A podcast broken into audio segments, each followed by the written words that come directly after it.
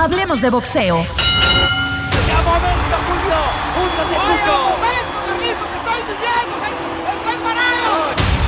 Ponte los guantes y síguenos.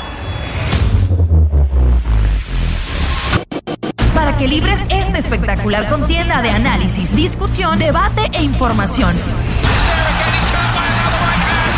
Con la mejor preparación que tenemos para ti. Hablemos de boxeo con Rafael Soto. Combatiremos varios rounds de datos históricos, estadísticos, anécdotas y recordaremos a los peleadores y a las peleas que han dejado huella.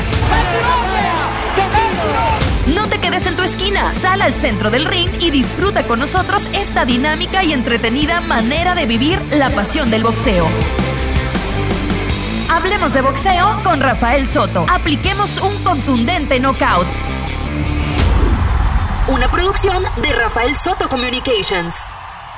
Hola amigos, ¿cómo están? De nuevo ya estamos aquí en este podcast Hablemos de Boxeo con el capítulo número 2 y eh, me acompaña mi amigo Sócrates Semandura. Bienvenido Sócrates, tenemos un tema muy interesante en este boxeo de, cuarentena eh, en la cual este, ha afectado, como habíamos eh, comentado, analizado el siguiente programa.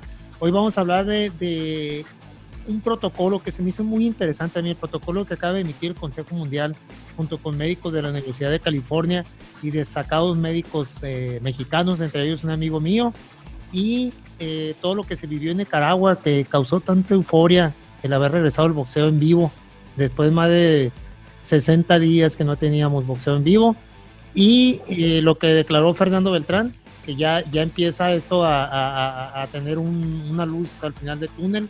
Lo dijo primero Bobaron y ahora Fernando lo acaba de confirmar que en junio eh, están pensando en regresar. Eh, Sócrates, bienvenido.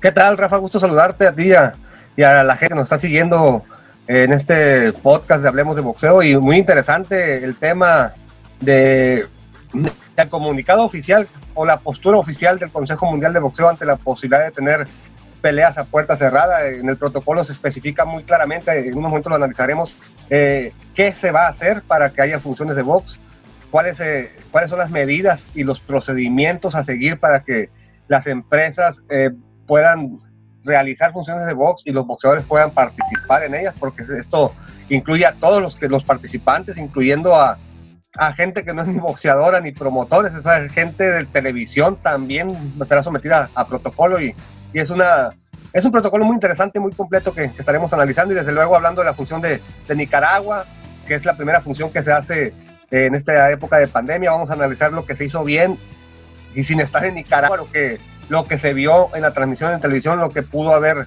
eh, faltado, pero de entrada es un gran experimento y es un gran inicio. Exactamente, pues lo, lo, inusual, yo creo que dentro de poco va a ser normal. Lo inusual, lo atípico de estar viendo eh, boxeadores con mascarilla, entrenadores con mascarilla, el área de ringside, pues prácticamente no había en Nicaragua. Eh, pero hablemos, eh, hablemos, hablemos de esa función y analizaremos el protocolo que se, se, como ves, que se apega mucho a lo que hicieron en Nicaragua. Está más detallado, eh, a mí se me hizo muy completo el, el, el, el protocolo del Consejo. Eh, ¿cómo, ¿Cómo quiere que empezamos con el protocolo o analizamos sí, la...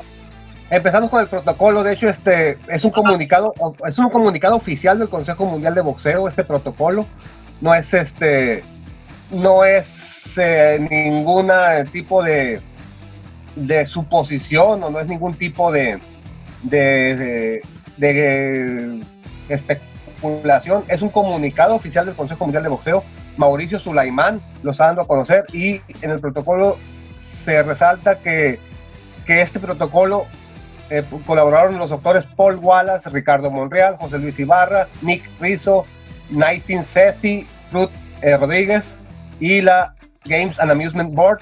Entonces de, se cubre todo todos los aspectos, el médico, el boxístico, eh, el de logística, y entre ellos me llama mucho la atención, este, va a ser un número reducido de personas las que van a poder accesar a una función, se especifica boxeadores y miembros del equipo de trabajo, limitado, ya no van a ser ocho personas por esquina, ni los hermanos, ni los primos, ni los hermanos, ni los papás, ni los compañeros de gimnasio, nada más entrenador, asistente de entrenador, creo que Cutman, pero cuántas personas está por verse, pero es muy reducido el número de gente en las, esquinas. Los comisionados de boxeo, los que avalarán esa función. El equipo de producción de la televisora, debidamente acreditado, identificado. Eh, los representantes de la promotora, el personal médico especializado, aparte del, del médico del ring, personal médico especializado y la, la supervisión y certificación, que es una palabra muy importante, del Consejo Mundial de Boxeo. Y entre todo el protocolo, que incluye muchísimos aspectos, eh, resalta una situación que la comentábamos y que puede, eh, deberán ajustarse las dos partes, empresas y boxeadores, a esta situación, que es estar tres semanas eh, confinados en un hotel eh, sanitizado por una empresa especializada, entre todas la, alimentación también muy guardada, muy guardada y muy vigilada, este, los, los, los artículos que se vayan a, usar para alimentar a la gente también muy vigilados y muy cuidados, este, pero esas tres semanas en, en, un hotel aparte del costo por sí que le genera a la empresa, hospedar a cuántas personas en, este, en cuántas habitaciones durante tres semanas, hay que recordar que de la, de la semana previa, dos semanas hacia atrás, es la etapa fuerte de la preparación, es cuando más fuerte deben estar preparados los peleadores y haciendo sparring, es decir, ¿qué va a pasar? ¿Van a entrar los sparrings al, al hotel? ¿No van a hacer sparring? ¿Va a ser puro boxeo de sombras? Es decir, e, esos ajustes de, de los equipos de trabajo se me hace a mí lo más, más interesante y aparte es cuando el peleador ya tiene que ir reduciendo su peso gradual y vigiladamente, porque ya está cerca el pesaje. Entonces, entre que cierras tu preparación fuerte y que tienes que dar el peso, todo eso va a, estar, va a tener que ser, hecho en, un hotel. Entonces este, me llama mucho la atención los ajustes que van a hacer. Y son ajustes eh, eh, y, cambios y, muy complejos, muy, muy difíciles. Pero recuerda que, el ser humano tiene la capacidad de adaptarse Aquí la aparte de la adaptación va a ser lo que tú comentabas ahorita, el costo, va a ser muy costoso y tanto en costo como en logística. Entonces, eh, no, no, obviamente no es imposible, pero cómo, cómo, cómo va a ser de, extremo cuidado todo este, este protocolo, implementarlo, a mí se me hace muy acertado, muy oportuno. Eh, lo que acaba de hacer el Consejo Mundial de Boxeo le dio mucha, mucha luz a, los, a los que nos dedicamos al, entretenimiento, a la industria del boxeo, eh, porque ya, ya vimos al, menos un, paso, ¿no? Esto está sujeto obviamente a que las autoridades eh, de salud federal y, y, este, local eh, pues autoricen, pero yo ya estoy viendo cada vez que, que, los pasos se van dando hacia un, una meta para que se concreten. ¿Tú, qué opinas? No, por supuesto, es un gran avance. De hecho, eh, lo que hablábamos de las tres semanas en un hotel tiene, tiene su explicación y su justificación. Para que un peleador ingrese a esa zona de, de reclusión de, hotelera o, o, del lugar sede donde van a estar peleadores de esquinas, antes tuvieron que haber pasado a la vez un protocolo de, de, temperatura, un cuestionario médico, varias cosas, ya que son aprobados por este cuerpo médico, ingresan al hotel y estando ahí, en, en 14 días más se les hace la prueba del COVID, es decir, no nomás van a pelear eh, porque no tengan temperatura, se les van a hacer a ellos y a sus esquinas la prueba del COVID. ¿Por qué no, no este, es muy interesante. Puntos. es muy interesante. ¿Por qué no, no lees, por qué no nos, nos dices los nueve puntos que, que, el Consejo Mundial eh, este, apuntó y revisó y sugiere que se, que se lleven a cabo? Sí, mira, brevemente, este, si los leo completos de, es demasiado sí, lo, básico es este a los peleadores que estén programados se les va a hacer su historial eh, clínico completo y va a haber un monitoreo diario del cuerpo de médicos monitoreo diario en esas en esos 21 días que van a estar eh, eh, en el hotel sede en el hotel de concentración mismo hotel que ya debió haber presentado una certificación de que fue sanitizado por una eh, compañía certificada. Es decir, nada no más llegas al hotel y ya, sino que ese hotel tiene que estar certificado de que recibió el proceso de, de sanitización de una eh, compañía certificada por la Secretaría de Salud, no por cualquier compañía. Eh, igualmente, Mira, lo leemos rápido para no estarlo, para que no se tenemos tiempo muy limitado, desafortunadamente. Por ejemplo, supervisión de alimentos, de materiales, utensilios y equipo sede de la concentración, ingreso de personas a la sede de concentración, eh, el, cuestionario sanitario, la revisión del, del, mismo comité médico del consejo que va a estar revisando los eh, ya lo dijiste, el registro en la sede de la concentración, el examen de las pruebas y aquí lo es muy, se me hace muy interesante a mí el monitoreo, monitoreo diario, no nomás de los peleadores, los que van a estar concentrados, el entrenador, van a estar en cuartos separados. Eh, por ejemplo, eh, me llama la atención el cuarto, el, cuarto punto del protocolo que dice prensa y medios y eventos previo a la función. Eh, todas las entrevistas de los medios van a ser virtuales a los peleadores. la conferencia de prensa también, fíjate, algo, algo que después va a ser normal, pero no va a haber medios que se me hace muy sano también en la ceremonia de pasaje. Eh, los, eh, otro punto que marca es el servicio médico especializado. Obviamente que eh, los únicos que van a estar autorizados son los especializados, ¿no? O sea, epidemiólogos, todos los, los, los, la medicina especializada. lo que ya comentabas tú, el protocolo de sanitización, también el transporte, ese es otro punto muy importante, Sócrates, el transporte de, de, familiar. Eh, y ya mencionanos tú el 8 y el 9, ahí no sé si lo estás viendo, que es el, número del evento. Sí, la sede del evento, es decir, donde la empresa diga que se vaya a hacer la función, si, si a pesar de que va a ser a puerta cerrada, si quiere hacerla en un gimnasio o en un auditorio, tiene que estar sanitizado ese lugar. Es decir, no nada más escogerlo, sino ya que lo escogiste, tiene que estar sanitizado por una compañía certificada. Así como lo mencionaste. Entonces, lo más seguro es que... Así, Dime.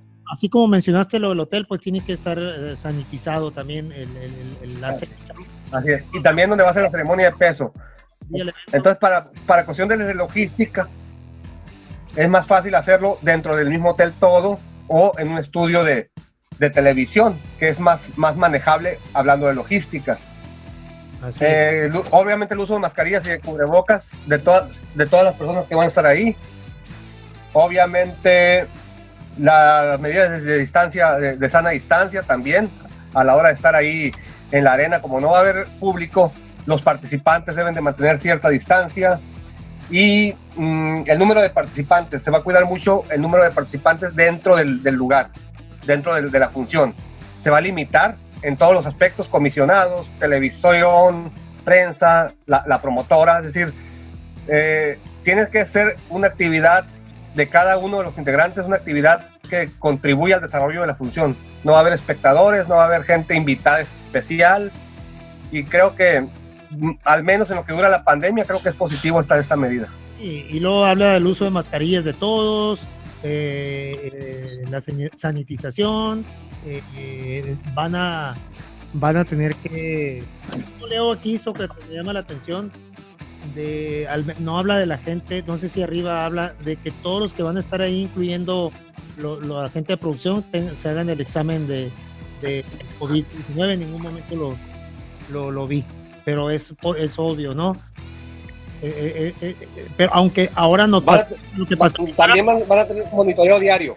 Monitoreo diario, pero las personas de producción no sé si los van a confinar o les van, o por sentido común, antes de entrar al estudio de donde va a ser el boxeo en vivo, pues ya hayan tenido el examen de COVID, ¿no? De que no, son positivos ni nada. así es. Fíjate que nos dio mucha, sí, así es. Este, nos dio mucha alegría, nos dio eh, mucha esperanza a toda la, a toda la, gente que, que, está en la industria del boxeo. Eh, y la prueba, digo, seguramente a los 14 días vamos a ver resultados. Lo que pasó en Nicaragua en el, en el Polideportivo Alexis Argüelles, Managua, no sabe, no sé si sentiste tú el furor, la emoción que había por ver una función en vivo después de 60 días de ayuno. Y, y ver, me, me llamó la atención cómo dije, ¿cómo es posible que esto después se va a hacer normal, esas medidas. Cada persona que entraba, esto que este protocolo que hizo el consejo, ahí lo aplicaron y fue sanitizada cada persona. Y luego ver el público, no te llamó la atención, separado, no había ringside, el referee con mascarilla nunca se lo quitó. A, mí se me hizo muy positivo esa función, ¿qué opinas? Sí, obviamente, como todo, eh, primer, como todo primer experimento, como toda primera prueba, es este perfectible, pero lo que se hizo fue, fue muy bueno. Eh, las personas que no eran los boxeadores con, con su cubrebocas, eh, en, la, en, la, medida de lo posible guardando la distancia. Eh, el camino al ring también fue muy discreto. No había zona técnica o zona de ringside, es decir, muy, muy, muy amplio el espacio entre la barrera de, público y, y, el ring. Entonces, eh, muy, muy, muy adecuado, muy, muy positiva la, situación en Nicaragua. La función eh, no era de primer nivel. Robin Zamora le ganó por decisión unánime a Ramiro Blanco. Fue una muy buena pelea entre dos prospectos de Nicaragua, pero al final de cuentas lo más importante era ver la organización y, y, y cómo respondía eh, el mundo del boxeo a, a, esta situación, porque el público al final de cuentas ya no supe si abrieron las puertas o no, porque sí. había público en las tribunas, muy poco y separados. Sí les abrieron, eh, que no va a suceder aquí en México en la primera función que ahorita vamos a hablar rápidamente porque se nos acaba el tiempo. Eh, sí las abrieron porque recordemos que Nicaragua, afortunadamente, me da mucho gusto, no, no ha sufrido los estragos de esta pandemia, de este COVID. Hay 10 infectados en todo el país, claro que es un país chico, eh, un país donde también tiene que ver tanto eh, turista, eh, y pues el índice de, contagios es, muy poco, ¿no? Eso tuvo que ver para que hubiera público. Había unas 600 personas que esperaban el, el 10% de la capacidad de, que tiene el, complejo este bonito de Alexis Argüello. Eh, eso tuvo que ver. Creo que, que dicen que en 14 días se va a saber si, si, pues si ahí hubo algún contagio o algo, porque hubo, regi hubo registro ¿no? de, de, las, de, las, de los asistentes.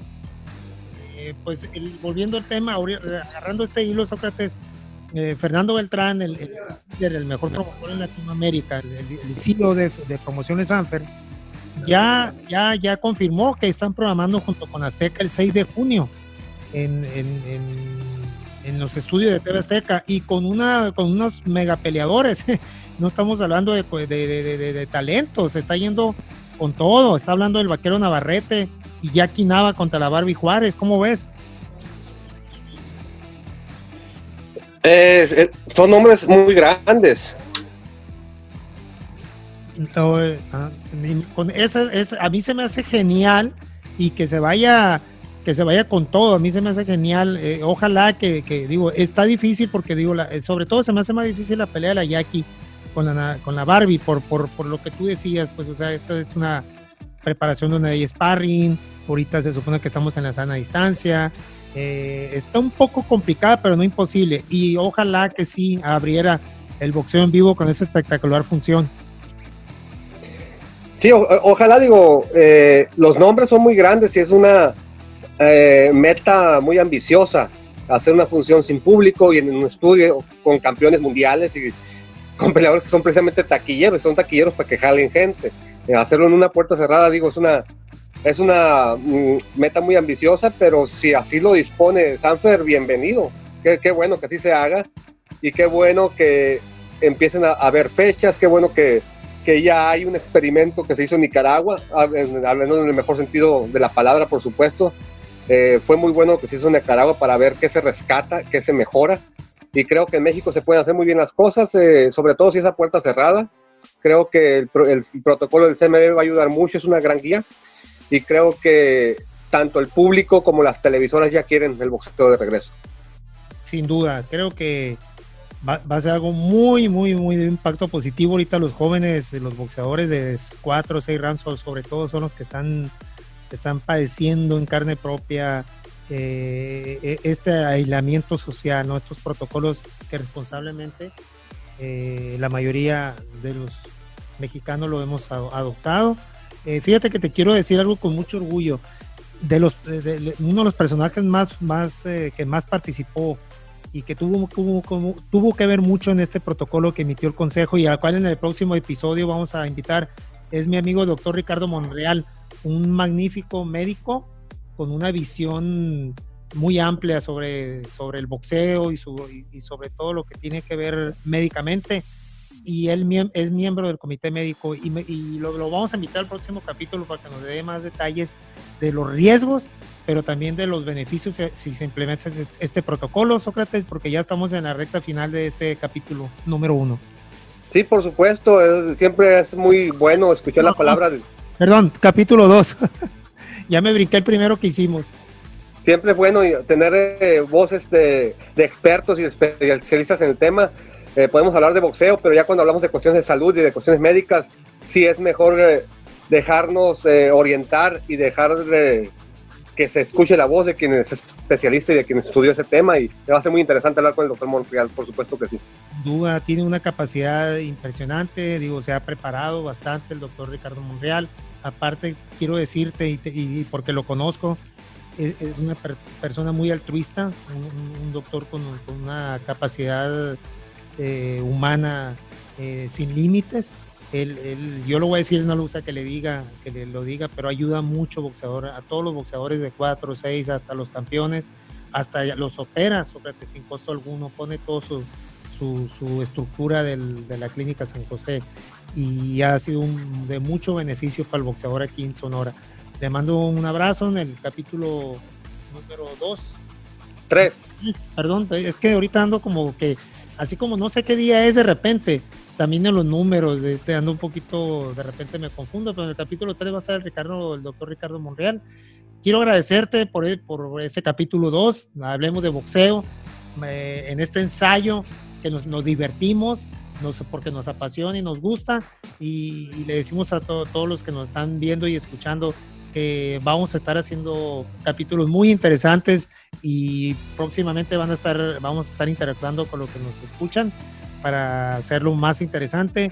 Muchísimas gracias, Sócrates, por tu tiempo y te deseo lo mejor como siempre. Sí, muchas gracias, Rafa, y por la atención a que nos escucharon y siempre es un gusto eh, hablar de boxeo y, y ahorita pues estamos en este podcast Hablemos de Boxeo y con mucho gusto y esperamos con ansias el capítulo 3 con el doctor Montreal. Sin duda, así va a ser. Hasta luego, Sócrates. Gracias, hasta luego. Un buen día a todos. Hablemos de boxeo con Rafael Soto. Apliquemos un contundente knockout. Una producción de Rafael Soto Communications.